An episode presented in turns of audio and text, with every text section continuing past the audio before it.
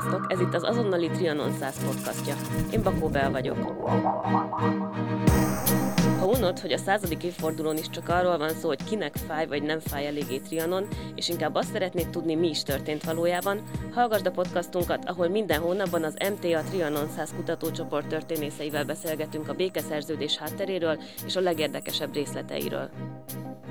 Az első részben a vendégem Révész Tamás hadtörténész, aki a Károlyi kormány hadügyminiszterének híres mondatát parafrazálva írt könyvet Nem akartak katonát látni címmel, a végén kérdőjellel. A könyve kapcsán arról beszélgetünk, hogy a hadsereg világháború utáni leszerelése, illetve a tanácsköztársaság vörös hadseregének a tevékenysége hogyan és mennyiben járult hozzá ahhoz, hogy a trianoni békeszerződés végül olyan lett, amilyen. Miért pont ezzel a témával kezdtél foglalkozni hat történészként? Mert azt gondolná az ember, hogy sokkal jobb érzés sikeres hadjáratokkal, meg győztes csatákkal foglalkozni, és ezeket kutatni, sem mint egy vesztes háború utáni, uh, nyilván elég tragikus helyzetet katonai szempontból. Miért jött neked ez a téma? Tulajdonképpen engem nem a klasszikus hadtörténeti uh, téma kezdett el érdekelni, vagy klasszikus hadtörténeti ö, ö, topik, ami mondjuk ugye a hadjáratokról szól, vagy a hadvezérekről, hanem tulajdonképpen engem ö, BA, illetve aztán később mesterszakos hallgatókoromban az a kérdés foglalkoztatott, hogy vajon mi az oka annak, vagy hogyan lehetséges az, hogy egy négy és fél éves véres első világháború után a katonák egy része pár hónappal később úgy dönt, hogy mégis beáll a vörös hadseregbe, mégis elkezd harcolni valamiért, és hogy lehetséges az, hogy nagyon rövid idő alatt, tulajdonképpen egy éven belül ugyanazoknak a katonáknak a viselkedése borzasztóan különbözik. Tehát föllázadnak először az előjáróik ellen, aztán rendezetlenül vagy rendezetten hazatérnek, leszerelnek, majd pár hónappal később újra felszerelnek, majd újra föllázadnak. Tulajdonképpen van egy ilyen nagyon-nagyon rövid időszak, ahol nagyon sokféle viselkedés ö, mintát mutatnak ezek az egyszerű, ha úgy tetszik, közkatonák. És engem lényegében az érdekelt, hogy vajon ezt mivel lehet magyarázni, vagy hogyan tudjuk ezt a legjobban megérteni hogy volt, tehát ugye Károlyék leszerelték a, a hadsereget, és aztán jöttek a tanácsköztársaság, akik csináltak egy vörös hadsereget, ugye közben jöttek a románok, és volt a híres, hogy Budapestet is elfoglalták. Röviden ezt, ezt foglald össze, hogy hogy volt ez hadsereg szempontból a világháború után, és egyáltalán ugye, hogy hogyan kerültek haza a frontról a katonák, talán ez mindennek a kezdete. Az egész történetet tulajdonképpen szerintem 1914-ig érdemes visszavinni, amikor kitör, kitör az első világháború, és az osztrák-magyar monarchia, vagy a többi európai nagyhatalom is mozgósítja a lakosságát, ami azt jelenti, hogy a, akkoriban ugye kötelező sorkatonai szolgálaton átesett férfi lakosságot mind, vagy majdnem mind felszerelik és kirányítják a frontra. Ez a háború négy és fél évig tartott, és 1918. októberében, október végén a monarchia elveszíti az első világháborút, és a csapatainak a nagy része az elindul hazafele. Most itt az első dolog, amit én érdemes megállni, hogy ugye ezt általában úgy képzelik el az emberek, hogy minden egyes katona, aki egyenruhát visel, az a fronton szolgál és lövészárkokban áll. Most a helyzet ez nem ilyen egyszerű, az az igazság, hogy a monarchia hadseregének egy nagyon jelentős része, több mint egy millió ember, az nem a frontvonalakon szolgál. Ezek a frontvonalak akkoriban a Balkánon vannak, Olaszországban, egy kis csapattest van Franciaországban, illetve a mai Ukrajna területén. Ez nagyjából a hadseregnek a hát kicsit több, mint a fele, akik ott vannak. Most ez a hadsereg 1918. október végén, november elején elindul hazafele. Ugye mindenki oda, ahova felszerelték. Ez tudni kell, hogy a monarchia hadserege úgy nézett ki, hogy alapvetően az ezredek alkották a, az alapvető egységét, és minden egyes ezrednek volt egy feltöltési, úgynevezett feltöltési körzete, ahonnan a katonákat ő toborozta. Tehát például mondjuk a 32-es közös gyalogezred, amiről ugye egy tér is el van nevezve a, a, a nagykörúton Budapesten, ez egy budapesti gyalogezred volt, oda budapesti katonákat soroztak be. És ezek az egységek mind elindulnak hazafele. És nagyjából november közepe végére érik el Magyarország területét, a történelmi Magyarország területét, és ezt követően a Károly kormányának a hadseregnek egy jelentős részét leszereli, de nem az egészet, az öt legfiatalabb évfolyamot, akit behívtak már katonának, ez az 1896 és 1900 között születettek, tehát a 18 és 23 év közötti katonákat, azokat bent tartja a hadseregben. De a lényeg az, hogy ez a hadsereg ez áll a történelmi Magyarország területén, és aztán a különböző, dema, különböző antantjegyzékek, illetve az újabb és újabb demarkációs normák megállapítása nyomán vonul vissza nagyjából a mai Magyarország területére, és ekkor következik be 19 márciusában a, a tanácsköztársaság kikiáltása, és ezután egy újabb román támadás április elején követően a tanácsköztársaság mozgósítja a magyar lakosságot, fölállít egy, egy kb. 120 és 200 ezer fő közé becsült nagyon erős hadsereget, és ezzel hajtják végre az úgynevezett északi hadjáratot, amikor rövid időre visszafoglalják Kassát, Eperést és Pártfát és tulajdonképpen ezután ö, omlik össze a, ez a bizonyos vörös hadsereg, amikor ki kell üríteni a felvidéket, akkor a csapatok egy része az hazaszökik, egy másik része fellázad, a tisztek egy része beáll Hortinak a nemzeti hadseregébe, és végül augusztusban, 19 augusztusában a román csapatok azok bevonulnak Budapestre, ö, és ezzel szűnik meg tulajdonképpen a Magyarországi Tanácsköztársaság. Én ezzel az időszakkal foglalkoztam, a könyv is alapvetően erről, erről szól. Ugye azt mondod a könyvedben, hogy ez összetettebb annál, mint hogy ö, sokan azt mondják, hogy hát hatalmas hiba volt leszerelni a hadsereget a világháború után. Egyáltalán mi lenne a normális cselekvése egy, egy politikai vezetésnek egy vesztes háború után? Mi, mit tehet meg, mekkora hadsereget tarthat fent, vagy mik a realitások, amiket jobban lehetett volna csinálni? A Károly kormányt valóban nagyon gyakran éri, érte és éri a mai napig az a vád, hogy ugye kvázi szándékosan, ha úgy tetszik, hazáruló módon szerelte le ezeket a visszatérő csapatokat. És ezzel kapcsolatban két dolgot érdemes tudni. Az első, hogy nagyjából a Magyarországra visszatérő 1,3 millió katona közül körülbelül ezeknek az egyharmada, egynegyede, olyan 328 ezer fő ért vissza úgynevezett zárt szállítmányba, az azt jelenti, hogy ők voltak azok, akik hát nevezzük úgy, hogy fegyelmezetten tértek vissza, de legalábbis tisztjeik vezetése alatt. A többiek azok egyedül, kis csoportokban, egy-két bajtársukkal utaztak haza. Most összesen a Károlyi kormány kicsit több mint fél millió embert tudott leszerelni. Tehát ennyi ember jelent meg a különböző helyeken felállított leszerelő állomásokon, ugye ezeknek a na- nagy része ez a bizonyos fegyelmezettel hazatérő hadsereg, nyilván őket volt a legkönnyebb leszerelni, de hát olyanok is, akik egyénileg jöttek, ők is leadták a fegyverüket, kaptak megfelelő élelmiszersegélyt, némi zsolt kárpótlást, illetve ott esetben ruhaneműt, ha éppen volt, vagy rendelkezésre állt. Tehát nagyjából az 1,3 millió katonának kevesebb, mint a fele volt, akit egyáltalán a kormány leszerelt, ha úgy tetszik, a többiek nem jelentek meg a leszerelő állomásokon. És itt óriási különbségek vannak regionálisan az nagyon jól látszik, hogy az ország középső fele, Budapest, a Dunatisza köze, az Alföld, a Dunántúlnak a, a keleti területei, ott eléggé eredményes ez a leszerelés, visz, re, relatíve lakosság számarányosan is többen jelennek meg ezeken a leszerelő állomásokon, míg például Erdélyben látványosan eredménytelen, tehát hogy ö, egész Erdély területén akár 50 ezer katonát szerel le, ez borzasztóan kevés, ha, ha lakosság arányosan nézzük is borzasztóan kevés. Eznek az volt az ok, hogy a katonák nem akartak leszerelni, tehát tovább akartak harcolni, vagy az, hogy még haza se értek, vagy, vagy mi? Ez alapvetően egy összetett kérdés, számos tényező játszik benne szerepet, van benne a, a véletlennek is szerepe, hogy bizonyos alakulatok fogságba esnek Olaszországban, és ezért őket értem szerint nem lehet leszerelni, hiszen ők, ők olasz fogságban maradnak még ebben az időszakban. Ilyen például a 82. egyébként zömében magyar feltöltésű székelyudvarhelyi gyalogezred, de van egy másik ennél szerintem fontosabb oka, hogy ez a térkép viszonylag szépen kirajzolja a magyar államigazgatásnak az erejét már, hogy az 1918-as magyar államigazgatásait is, meg a dualizmus államigazgatásait is. Egész egyszerűen Erdély területén vannak olyan részek, ahol, ahol Magyarország, vagy a magyar állam, ha úgy tetszik, elveszíti a kontrollt. 1918. novemberében nagy parasztlázadások törnek ki az országban, és bizonyos területeken a, a nemzeti tanácsok, a nemzetiségi nemzeti tanácsok, ebben az esetben a román nemzeti tanács egyszerűen átveszi a hatalmat, és az ott lévő katonák, azok fognak és hazamennek a falukba, nincs ott leszerelő állomás, nem tudnak ott leszerelni. Nyilván van egy földrajzi oka is. Erdélyben sokkal rosszabb a közlekedés, ugye ezek a leszerelő állomások, ezek zömében a laktanyákban vannak, a nagyvárosokban. Nyilván egy hegyekben élő parasztkatona nem megy feltétlenül be a városba, hogy leszereljen, hanem egyszerűen inkább hazamegy, és mert ez neki egyszerűbb, problémamentesebb. van és még... akkor viszi a fegyverét is, és akkor adott esetben, ha valami van, akkor fel tudja kapni, és tud menni? Vagy... A, a, a fegyverek egy nagyon érdekes kérdés, ez egy általánosan ö, elterjedt, főleg egyébként az irodalom ö, által, ö, már az a szép irodalom által ö, ö, kedvelt toposza, hogy a katona puskával a kezébe hazatér, és ugye akkor ott a háborúnak ugye a, a, a pszichés következményeiképpen erőszakossá válik, és nem tudom, lelövi az orosz hadifoglyot, vagy lelövi a szomszédját.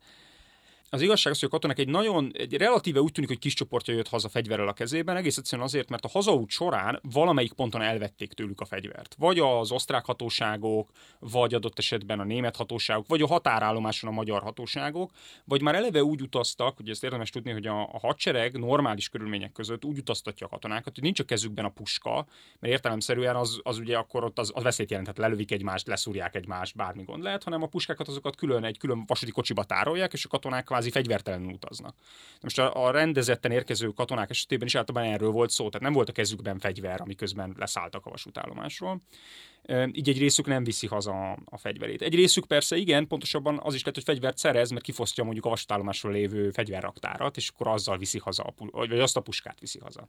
Ez lehet, hogy azért hülye kérdésnek tűnhetett, csak mert hogy a leszerelés köznyelben én azt gondolnám, hogy nyilván az akkor azt jelenti, hogy megy és visszaadja a fegyvereit, és nem tudom, az egyenruháját, és kész. De hogy ennek akkor volt valami nyilván valami közigazgatási joghatása, vagy az, hogy nem tudom, kapjon valami veterán nyugdíjat, hogy mi volt akkor a célja ennek a hivatalos leszerelésnek, hogyha már nem a fegyverleadás az egész leszerelés egyébként, azt azért úgy értem is elképzelni, hogy ha, ha, ha valaki ö, HR területen dolgozik, akkor ez a, a magyar történelem, vagy egyáltalán általában az állami közigazgatásnak a legnagyobb HR katasztrófája, hiszen mindenki képzelje el, hogy hazatér több millió ember, akiket papír alapon tartanak nyilván, a igazolványaik össze-vissza vannak. Magyarországon ekkoriban nincs személyigazolvány, tehát ezt fontos tudni, hogy itt maximum katonakönyv van az embereknél, fényképük vagy van, vagy nincs, tehát ez egy egészen elképesztően nehéz és bonyolult probléma, hogy hogyan szereljünk le embereket. És, és az, hogy ez mennyire bonyolult, ez nagyon jól mutatja, hogy az osztrák-magyar monarchia 1915-ben elkezdi már, tehát egy évvel a háború kitörése után már elkezdi tervezni, hogy hogyan fogja majd leszerelni a hadsereget.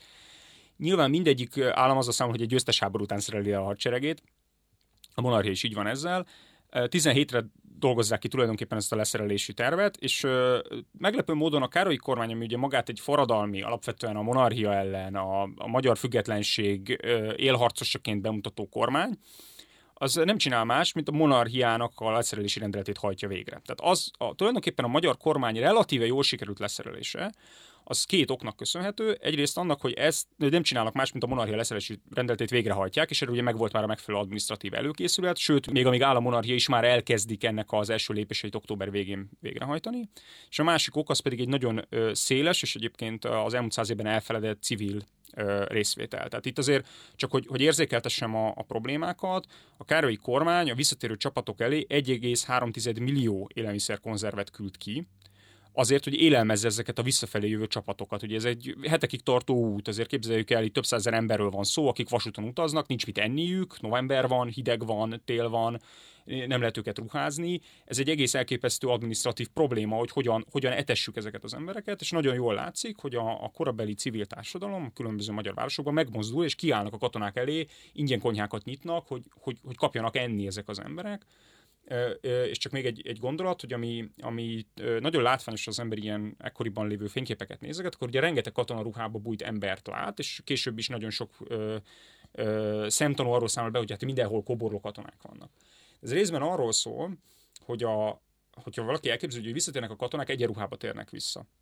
És elméletileg a leszereléskor nekik civil ruhát kellene kapniuk, és az egyenruhájukat le kéne adni de nincs Magyarországon 1,3 millió civil ruha, meg alsó nemű, amit oda lehet adni ezeknek az embereknek, és pontosan ezért egy jelentős részüket a saját megmaradt egyenruhájába küldik haza, mert nem tudja az államigazgatás megoldani azt, hogy ezeket megfelelően ruházza. Mi a helyzet a tanácsköztársaság vörös hadseregével? Ugye nem sokkal a leszerelés után lett egy másik hadsereg. Ennek mi volt a méretében vagy a szervezettségében a, a legfőbb különbség, és ez ideológiailag tényleg egy ilyen internacionalista proletár kommunista hadsereg volt, vagy valójában azért a nacionalista érzület fültötte a katonákat, hiszen mondjuk a felvidéki hadjárat azt mutatja, hogy azért lettek volna ilyen motivációk is tanácsköztesség vörös hadseregével kapcsolatban alapvetően a, a, tulajdonképpen az két nagy magyarázat ö, ö, van a magyar közvéleményben, meg egyébként a szakirodalomban is, amit te is említettél, hogy az egyik az az kvázi azt mondja, hát ezek főleg ugye a korabeli ö, kommunista politikusok, hogy hát itt valójában azért sikerült ilyen nagy hadsereget felállítani, mert az emberek hittek a kommunista eszmékben, fölismerték, hogy igen, ö, a bolsevikok azok az ország vezető ereje, és ezért beálltak, csatlakoztak hozzájuk. A másik, amit részben az akkori nyugati közvélemény, részben a, a, a, a hadseregnek a katonatisztjei alapoztak meg, hogy már a másik interpretációt, az pedig arról szól, hogy ez egy nemzeti hadsereg volt, tehát semmi köze nem volt ahhoz, hogy Budapesten a kommunisták mit akartak, itt tulajdonképpen az ezer éves határokért harcoltak ezek a katonák. én azt gondolom, hogy az igazság, mind a kettőben van némi igazság, de tulajdonképpen szerintem egyik sem igaz. Alapvetően érdemes ö, ö, elemenként megvizsgálni azt, hogy, hogy hogyan állt fel ez a vörös hadsereg. Hogyha a vezető politikusokat nézzük, akkor azt látjuk, hogy Kumbélájék számára ez egy osztályháború volt. Ők alapvetően dogmatikusan gondolkodtak erről a, a, az egész küzdelemről, és úgy gondolták, hogy hát előbb-utóbb ki fog törni a világforradalom, és tulajdonképpen eh, mi erre várunk, de alapvetően a háború, amit a környező országokkal vívunk, az egy ö, osztályháború, egy internacionalista osztályháború. És ők ezt egyébként nem is tagadták, tehát hogy az ember megnézi a, a korabeli propagandát, akkor az nagyon egyértelműen a világforradalomról szól, arról, maximum arról szól, hogy meg kell védenünk a proletárok államát, de semmiképpen sem arról, hogy itt bármiféle területvédő céljai lettek volna ennek a hadseregnek. Ez, ez egyértelműen nyíltan, ha úgy tetszik, kommunikálva volt hogyha megnézzük, hogy kikből áll ez a hadsereg, akkor azt látjuk, hogy alapvetően két területen sikeres a mozgósítás. Az egyik az Budapesten, illetve a Budapest környéki iparvárosokban, ugye ekkor Újpest, Kispest vagy Pest Central még nem része Budapestnek, de ezek már az ország legnagyobb települései közé tartoznak, ugye borzasztóan nagy, erős ö, iparvárosok. És alapvetően a munkásság áll be, de amikor az, arról beszélünk, hogy a munkásság áll be a vörös hadseregbe, akkor érdemes azt látni, hogy nem akármilyen munkásság áll be, hanem a szakszervezeti tagok. Ehhez egy picit vissza kell menni időben az első világháború időszakába, hogy az ember megértse, hogy miért olyan fontosak a szakszervezetek a korban. A, a világháború második felére a, az osztrák-magyar kormánynak ugye az a fő célja, mint minden kormánynak, hogy a haditermelésben nehogy meg, megakadás legyen. Uh, ahhoz, hogy ezt elérjék, ez ugye első lépésben betiltották a sztrájkot, tehát a világháborút nem lehet sztrájkolni. Viszont azt is érzik, hogy valamilyen módon ugye a munkásság igényeit, vagy, vagy ugye követeléseit azt, azt valahogyan kezelni kell, hiszen ha elkezdenek sztrájkolni a, a, a mondjuk a lőszergyári munkások, akkor nem lesz lőszer a fronton. És ezért létrehoznak úgynevezett panaszbizottságokat, aminek az a lényege, hogy benne ül a munkáltató, a munkavállaló és az állam, tehát egy ilyen három, három osztatú történetről van szó, és az állam az ugye koordinálja, vagy, vagy hát közvetít a két fél között. És a munkavállalókat, azokat a szakszervezetek képviselik.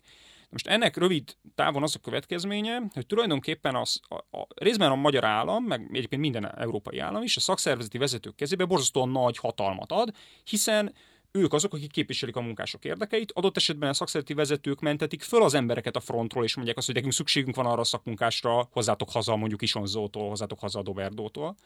Ráadásul ők koordinálják a, az élelmiszerelosztást a városokban, az általános fogyasztási szövetkezet nevű ilyen bolthálózatokon keresztül, plusz ö, lakhatáshoz juttathatják az embereket. Na most ezek a szakszervezetek elképesztő mértékben megnőnek a világháború végére a taglétszámuk, sőt, ö, gyakorlatilag a tanácsköztesség elejére nagyjából szintén több mint egy millió tagja van ezeknek Magyarországon, mert a háború utáni élelmezési válságban is gyakorlatilag ők biztosítják ezt a fajta biztonságot, hogy, hogy élelmet kapnak, hogy munkát kapnak ezek az emberek, akik, akik, akik a nagyvárosokban élnek. Na most ezt azért mondtam ilyen hosszan, mert így lehet igazából jól megérteni szerintem, hogy miért működik az a fajta mozgósítás, amikor a szakszervezeti vezetők összehívják a saját szakszervezetüket egy-egy mondjuk egy térre, vagy ott esetben a gyár udvarába, és kvázi kijelentik, hogy most akkor mi, mint mondjuk postás szakszervezet, kollektíve belépünk a Vörös Hadseregbe, mindannyian. Egy ilyen közfelkiáltás-szerű belépés történik, és ők maguk regisztrálják a saját tagjaikat, akiről ugye van már egy nyilvántartásuk, és ők maguk lépnek be ebbe a Vörös Hadseregbe, és általában alakítanak meg önálló alakulatokat. Tehát a munkatársak együtt szolgálnak egy-egy egységben. És érdemes elképzelni, hogy egy olyan szituációban az embernek az összes kollégája beáll, beáll a hadseregben, ahol a főnökei beállnak a hadseregben, ahol azok az emberek, akiktől függ az, hogy ő élelmiszert kap, vagy a családja élelmiszert kap, vagy lakást kap, beállnak a vörös hadseregben, ott ő is be fog állni, hiszen nem tud elbújni, nem tud elmenekülni, nem tud sehova át elmenni. Tehát alapvetően a nagyvárosi vagy, vagy, vagy alapvetően ipari mozgósítás az ezeken a szervezeteken, ezeken a szakszervezeteken keresztül működik. Ezek egyébként szociáldemokrata szakszervezetek, tehát itt érdemes azt tudni, hogy hiába bolsevik kommunista, ugye ez egy koalíciós kormány, egy bolsevik szociáldemokrata koalíciós kormányról van szó, ami a tanácsköztárságot vezeti. De itt az alapvetően azért a nevezük egy mérsékelt vagy szakszervezeti körök hajtják végre hatékonyan ezt a mozgósítást. És van még egy csoport, aki beáll, ez pedig alapvetően azok a, hát nevezzük így lehetőségben menekültek, vagy menekült katonák, akik az addigra már megszállt országterületekről, tehát a felvidékről, illetve Erdély és a Párciumnak a részeiről jönnek vissza a, a megmaradt országkeretbe, de ezek nem úgy menekültek, hogy ők egyénileg menekülnek el, hanem általában a különböző ilyen paramilitáris ö, ö, nemzetőrségeknek, vagy, vagy megmaradt Habsburg katonai alakulatoknak a maradványai együtt, bajtársaikkal együtt vonulnak vissza a románok elől, és a Vörös Hadsereg nem csinál mást, mint az Alföldnek a déli részén, ezeket az ilyen különböző töredék egységeket egyesíti, és egységesen besorozza őket, vagy be, beállítja őket az alakulataikba, és tulajdonképpen a Vörös Hadseregnek ez a, ezek az egységei, ezek bizonyos értelemben nem mások, mint a Habsburg haderőnek a megmaradt alakulatai átnevezve, tehát most már nem császár és királyi 101. gyalogezred, hanem 101. vörös gyalogezred, de lényegében a tisztikar ugyanaz, a, a katonák egy jelentős része ugyanaz, és ők alkotják a másik nagy csoportot. És ők voltak azok, akik az ezer éves határokat akarták megvédeni, vagy volt egy ilyen megosztottság, vagy hogy lehet ezt akkor elképzelni? Mert azt mondtad, hogy a két narratíva között van az igazság. Igen, az ő esetükben valóban az történik, hogy főleg a, a, a rendszer bukása után és a horti korszakban ők a legerősebben képviselik hogy azt az álláspontot, hogy hát igen, mi az ezer éves határokért harcoltunk, és tulajdonképpen ez az egész erről szólt. Most azért mondtam, hogy azért némi igazság van benne, mert az, azért az látszik, hogy az ő motivációjukat nagyon erősen jelenti az, hogy egyrészt ugye közvetlenül érzik a román vagy a csehszlovák fenyegetés, és ezen elűzték őket az otthonukból, vagy éppen a, mondjuk az otthonuk közelében van a frontvonal. Másrészt pedig, hogy alapvetően azt látják, hogy nyilván az, hogy visszajussanak mondjuk Nagyváradra, hát az, az, az erősen úgy tűnik, hogy fegyverrel megy csak. Na most az azért viszont világosan látszik a jelentésekből, hogy itt nem arról van szó, hogy ők a történelmi ország keretért harcoltak volna annyira szívesen, hanem leginkább a közvetlen lakóhelyükért, vagy azért, ahonnan őket elűzték, hogy mondjuk erre egy példát, amikor a felvidék kiürítése megtörténik, hogy az eredményes hadjárat után Párizsból érkezik egy jegyzik, és Kumbéla végül úgy dönt, hogy kiüríti a felvidéket, úgymond azért, hogy cserébe a románok majd a Tiszán túlt visszaadják. Most látszik, hogy erre nagyon különböző reakciók érkeznek. A felvidéki feltöltésű ö, gyalogezredek egy jelentős részében a, a, a legénység az egyszerűen otthon, otthon maradt. Tehát nem vonul vissza a vörös hadsereg, azt mondja, hogy mi már nem megyünk innen el, egyszer visszafoglaltuk mondjuk Lasoncot, mi itt maradunk Lasoncon, nem számít, nem érdekes.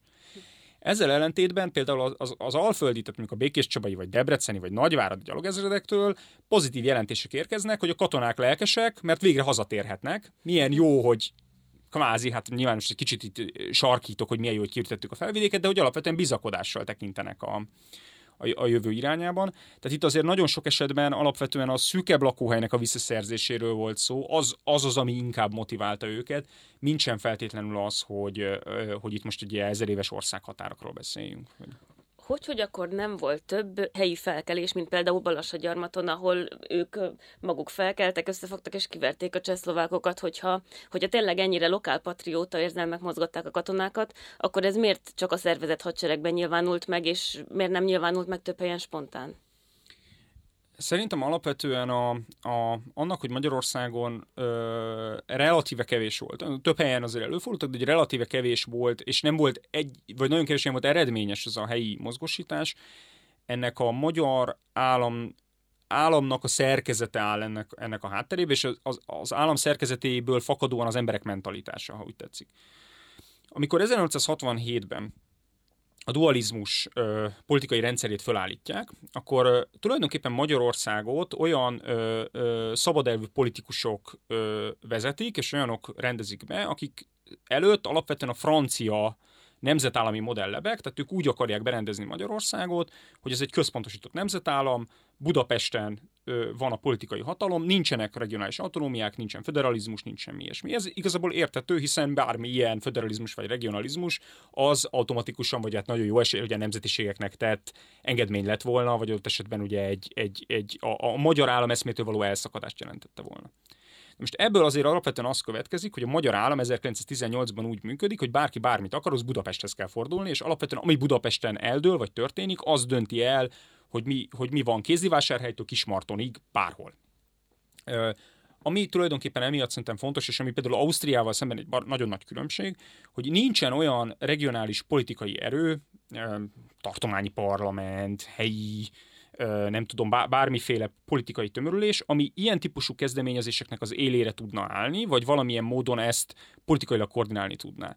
Ami van, és ami egyébként nem véletlenül van, az ugye a székely hadosztály, ami kvázi valamennyire ilyen, bár a székely hadosztály ugye később magát alapvetően ugye úgy adja el idézőjelbe a két világháború között, mint ők a Károlyi kormányjal szembe jöttek volna létre. Ez nem igaz, ők a Károlyi kormány támogatásával jöttek létre, és alapvetően a Károlyi kormány egy része, ha félszívvel is, de alapvetően azért őket támogatta.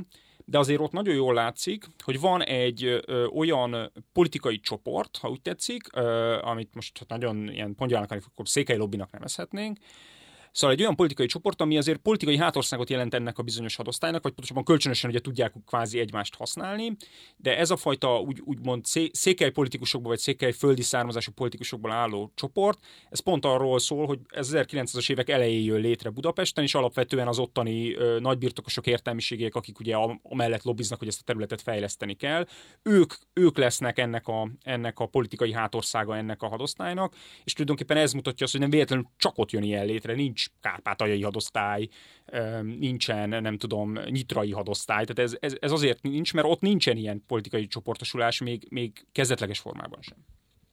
A székely hadosztályról az jutott eszembe, hogy voltak-e kisebbségek a magyar szervezet hadseregben, elképzelhető-e, hogy mondjuk egy felvidéki szlovák vagy egy erdélyi román benne volt ezekben a magyar szervezési hadseregekben, és akár egy erdélyi román a regáti román ellen harcolt? Sajnos pontos statisztikáink nincsenek erről. A vörös hadseregben két típusú e, eset fordult elő. Az első az talán közismertebb, a második pedig szerintem sokkal érdekesebb. A, az első az, a, amit úgynevezett nemzetközi ezredeknek hívnak, ez egy ilyen nagyon klasszikus, részben forradalmi, ilyen, ilyen forradalmi baloldali hagyomány, ugye, hogy egy nemzetközi, nemzetközi alakulatok állnak valaki oldalán, és ugye ez mutatja úgymond ezt a széles határkon átívelő szolidaritást. Azt tudjuk, hogy ezekben az alkotokban vannak románok, román kommunisták, vagy román hadifoglyok, akik úgy döntenek, hogy beállnak. Hát túl sokan nem, de azért, azért ez létezik. Tehát vannak ilyen egységek. Azért a döntő többségüket egyébként orosz hadifoglyok alkotják, részben osztrák önkéntesek, illetve olyan egyébként erdélyi magyarok, akiket beosztanak ezekbe az alakulatokba, mert hogy őket akkor mondjuk székelynek minősítik, és akkor azt mondják, hogy akkor legyetek ti a nemzetközi ezred. Tehát, hogy ebbe, ennek azért számos ilyen, ilyen vicces oldala van. Azonban az egyértelmű, hogy vannak olyan nemzetiségi csoportok, akik beállnak katonának, és akkor, hogy egy picit a könyvet itt most szerintelenül reklámozzam, hogyha az ember a könyvemnek a borítóját megnézi, akkor azon egy csoportkép áll, ez Tóth Komlóson készült Békés megyébe ez a csoportkép, három nappal a tanácsköztársaság kikiáltása után, amikor az ott lévő katonákat mozgósítja a tanácsköztársaság. És amit tudni kell erről a képről, akkor ezen totkomlosi szlovák származású önkéntesek vannak, akik egy zászlót visznek magukkal, és ezzel a zászlóval fotózkodnak a, a, a településnek a főterén. Most a zászló, ez egy vörös zászló, de ez nem a világforradalomnak a vörös zászlója, azon egy szlovák felirat áll, ami, azt, ami úgy szól, hogy éljen az egységes nemzeti párt. És az Egységes Nemzeti Párt, az a szlovák nemzeti párt, az a szlovák nemzeti párt, ami Turót Szentmártonba kimondta a Csehszlovákia létrejöttét, és az az a szlovák nemzeti párt, aminek ugye Ján Szlotta volt sokáig az elnöke, tehát ez ugyanaz a, ugyanaz a valami. Tehát, hogyha az, arra lennénk kíváncsiak, hogy mi van azon a képen, ami a borítón van, akkor tulajdonképpen azt mondhatjuk, hogy a negyedik Károly király egyenruhájába bújt szlovák anyanyelvű önkéntesek egy alapvetően nacionalista, konzervatív párt zászlója alatt vonulnak be a magyar bolsevik kormánynak a vörös hadseregébe, hogy harcoljanak a románok ellen.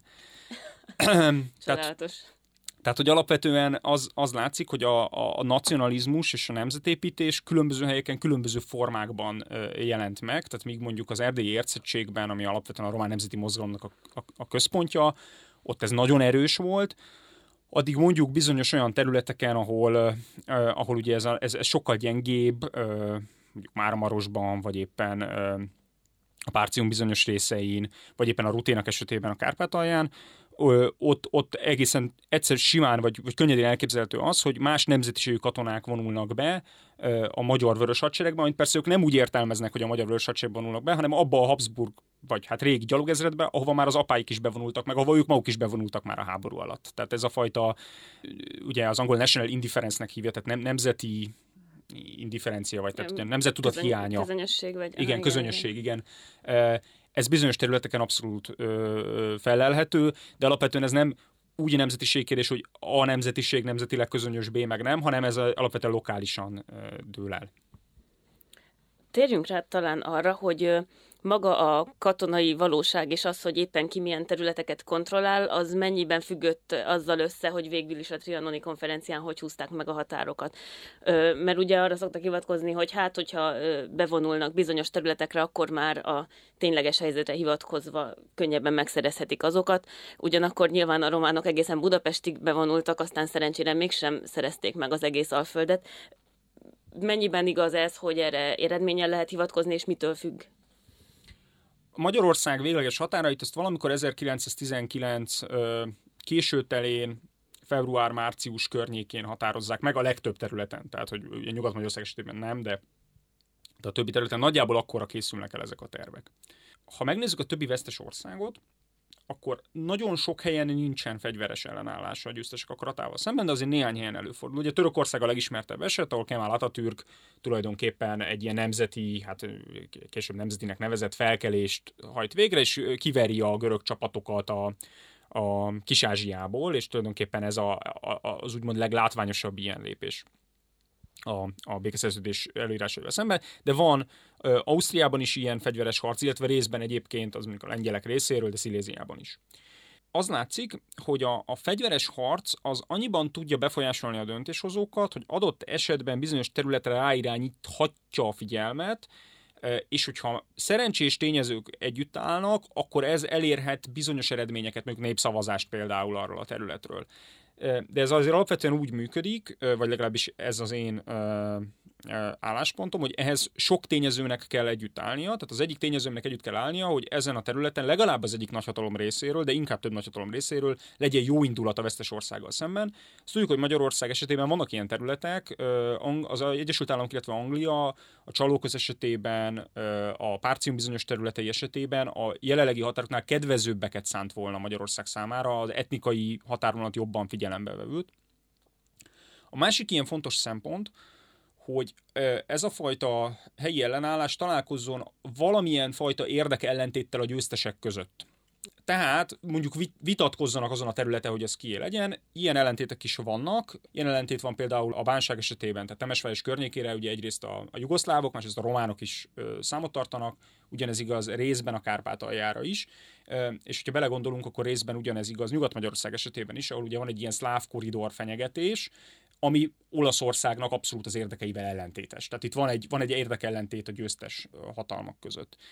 Nyilván a harmadik az, hogy legyen valamiféle helyi ellenállás, de ezek persze akkor működhetnek csak, ha az a helyi ellenállás eredményes tud lenni, ez viszont csak gyönge ellenséggel szemben működik. Tehát nem véletlenül, hogy a dvd nincsen alapvetően helyi ellenállás, mert a szerb meg a francia haderő egyszerűen túl erős ahhoz, hogyha mondjuk egy-egy faluban, ha balassagyarmatszerű felkelések lennének, hogy azt azonnal ne vernék le. És alapvetően ezeknek a tényezőknek az együttállása szükséges ahhoz, hogy, hogy sikerüljön ez az ellenállás.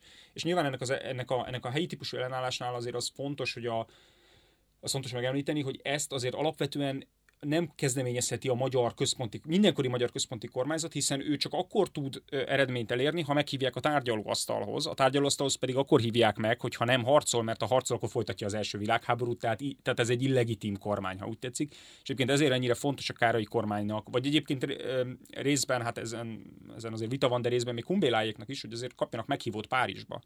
Kunéknak ez annyira, annyira nem érdekes, mert ugye ők alapvetően világforradalomban gondolkodnak, de hogy ez alapvetően a nemzetközi elismerésnek a központi eleme, és jól látszik ugye, hogy ez 1920, vagy bocsánat, 19 végéig várni kell valakire ugye muszáj ráfogni Trianont, vagy hát legalábbis szeretjük nyilván a, a franciákat és a románokat szoktuk emiatt leginkább utálni, de hogy akkor, hogyha egy kicsit magunkba is nézünk, kinek a hibája az, hogy a katonák nem voltak elég elszántak helyben, vagy hogy a magyar politika rosszul állt az egészhez, Kumbéláék hibája jobban, vagy Károlyé, vagy fel lehet állítani egy ilyen, egy ilyen skálát, hogy, hogy kit kell akkor Trianonért utálni így sorban. Hát én azt gondolom, ezt mindenki maga eldönteti, hogy kit, kit szeretne a legjobban ezért hibáztatni. Én alapvetően nem hiszek abban, hogy hogy főleg ennyire bonyolult történelmi folyamatok mögött lenne egy, egy darab szereplő, vagy egy-két darab szereplő, aki a pincében ülve a macskáját simogatja, mint a James Bond főgonosz, egy maga mindent befolyásol és eldönt. Az, hogy több, több millió katona hogyan viselkedik 1918 végén, azért az csak nagyon kis részben a politikusoknak a, azt nem mondom, hogy a felelőssége, mert részben persze a felelőssége, de hogy azt a politikusok tettei csak részben tudják befolyásolni. Ezt picit ahhoz tudnám hasonlítani, mint amikor késik a busz, és mindenki automatikusan a miniszterelnököt kezdi ezért hibáztatni, de lehet, hogy leesett a hó, azért nem biztos, hogy a miniszterelnök a hibás, a mindenkori miniszterelnök. Tehát, hogy itt, itt ezek azért nagyon bonyolult társadalmi folyamatok, amik mögött nagyon összetett tényezők állnak. Az első világháború végi felbomlás az alapvetően minden országot nagyon hasonlóan érintett, minden országban nagyon hasonlóan viselkedtek az emberek, már hogy a vesztes országokban, és a győztes országok egy részében is. Tehát az, hogy mondjuk a hadsereg az, az ilyen módon felbomlik, ez nem egy egyedi magyar jelenség. Azt azért nem szabad elvitatni, hogy kétségtelenül a kor magyar politikai elitjének nagyon súlyos felelőssége van abban, ami, ami történt Trianonban, de nyilván ezek eltérő, meg másként működő részfelelősségek. Tehát, hogy, hogy így egy, vissza lehet menni a dualizmus kori politikai elit felelősségéig, bár nem gondolom, hogy, azt, hogy, hogy Trianon kvázi egy jogos büntetés lett volna a magyar nemzetiségi politikáért, ez szerintem egy abszolút félrejövő narratíva. Ugyanakkor azt sem gondolom, hogy Károly Mihály személy szerint felelőssé lehetne venni egyedül, hogy ő miatt következett be Trianon. Ez így ebben a formában nem igaz. Azért felelőssé lehet tenni valamilyen formában a kormánykoalíciót, hogy rendkívül gyenge és sok tekintetben elhibázott és naív külpolitikát, illetve katonapolitikát folytatott, de ez nem szándékos károkozás volt, ez részben a politikai körülményeknek, részben a, a politikusok egyéni személyiségének a, a, a következménye. Kumbéla felelősségével kapcsolatban, vagy mondjuk a tanácsköztesség jelentőségével kapcsolatban egyébként megosztotta a, a magyar történetírás. Én azt gondolom, hogy a leg kevesebb, amit mondhatunk, hogy hát segíteni nem segített az, hogy Magyarországon egy bolsevik típusú rendszert kiáltottak ki azt nem gondolnám, hogy ő, szintén ők egyedül felelősek, ugye ott azért, azt, amit említettem, hogy a békatervek azért február-március környékén megvannak. Tehát nem arról van szó, hogy a kvázi büntetésként a tanácsköztársaságért kapja Magyarország ezeket a határokat, de az biztos, hogy sokkal jobb tárgyalási pozíciókban lett volna, ha már akkor meghívják, illetve részt vesz a, a, a tárgyalásokon, illetve, hogy, hogy adott esetben nem süthető rá az országra ugye ez a fajta a, a bolsevizmusnak a, a bélyege. Legutolsó kérdés a beszélgetés előtt mondtad, hogy kicsit olyan a, a hadsereg is, mint a foci, hogy mindenki hozzá Magyarországon. Ennek fényében jól fogy a könyved?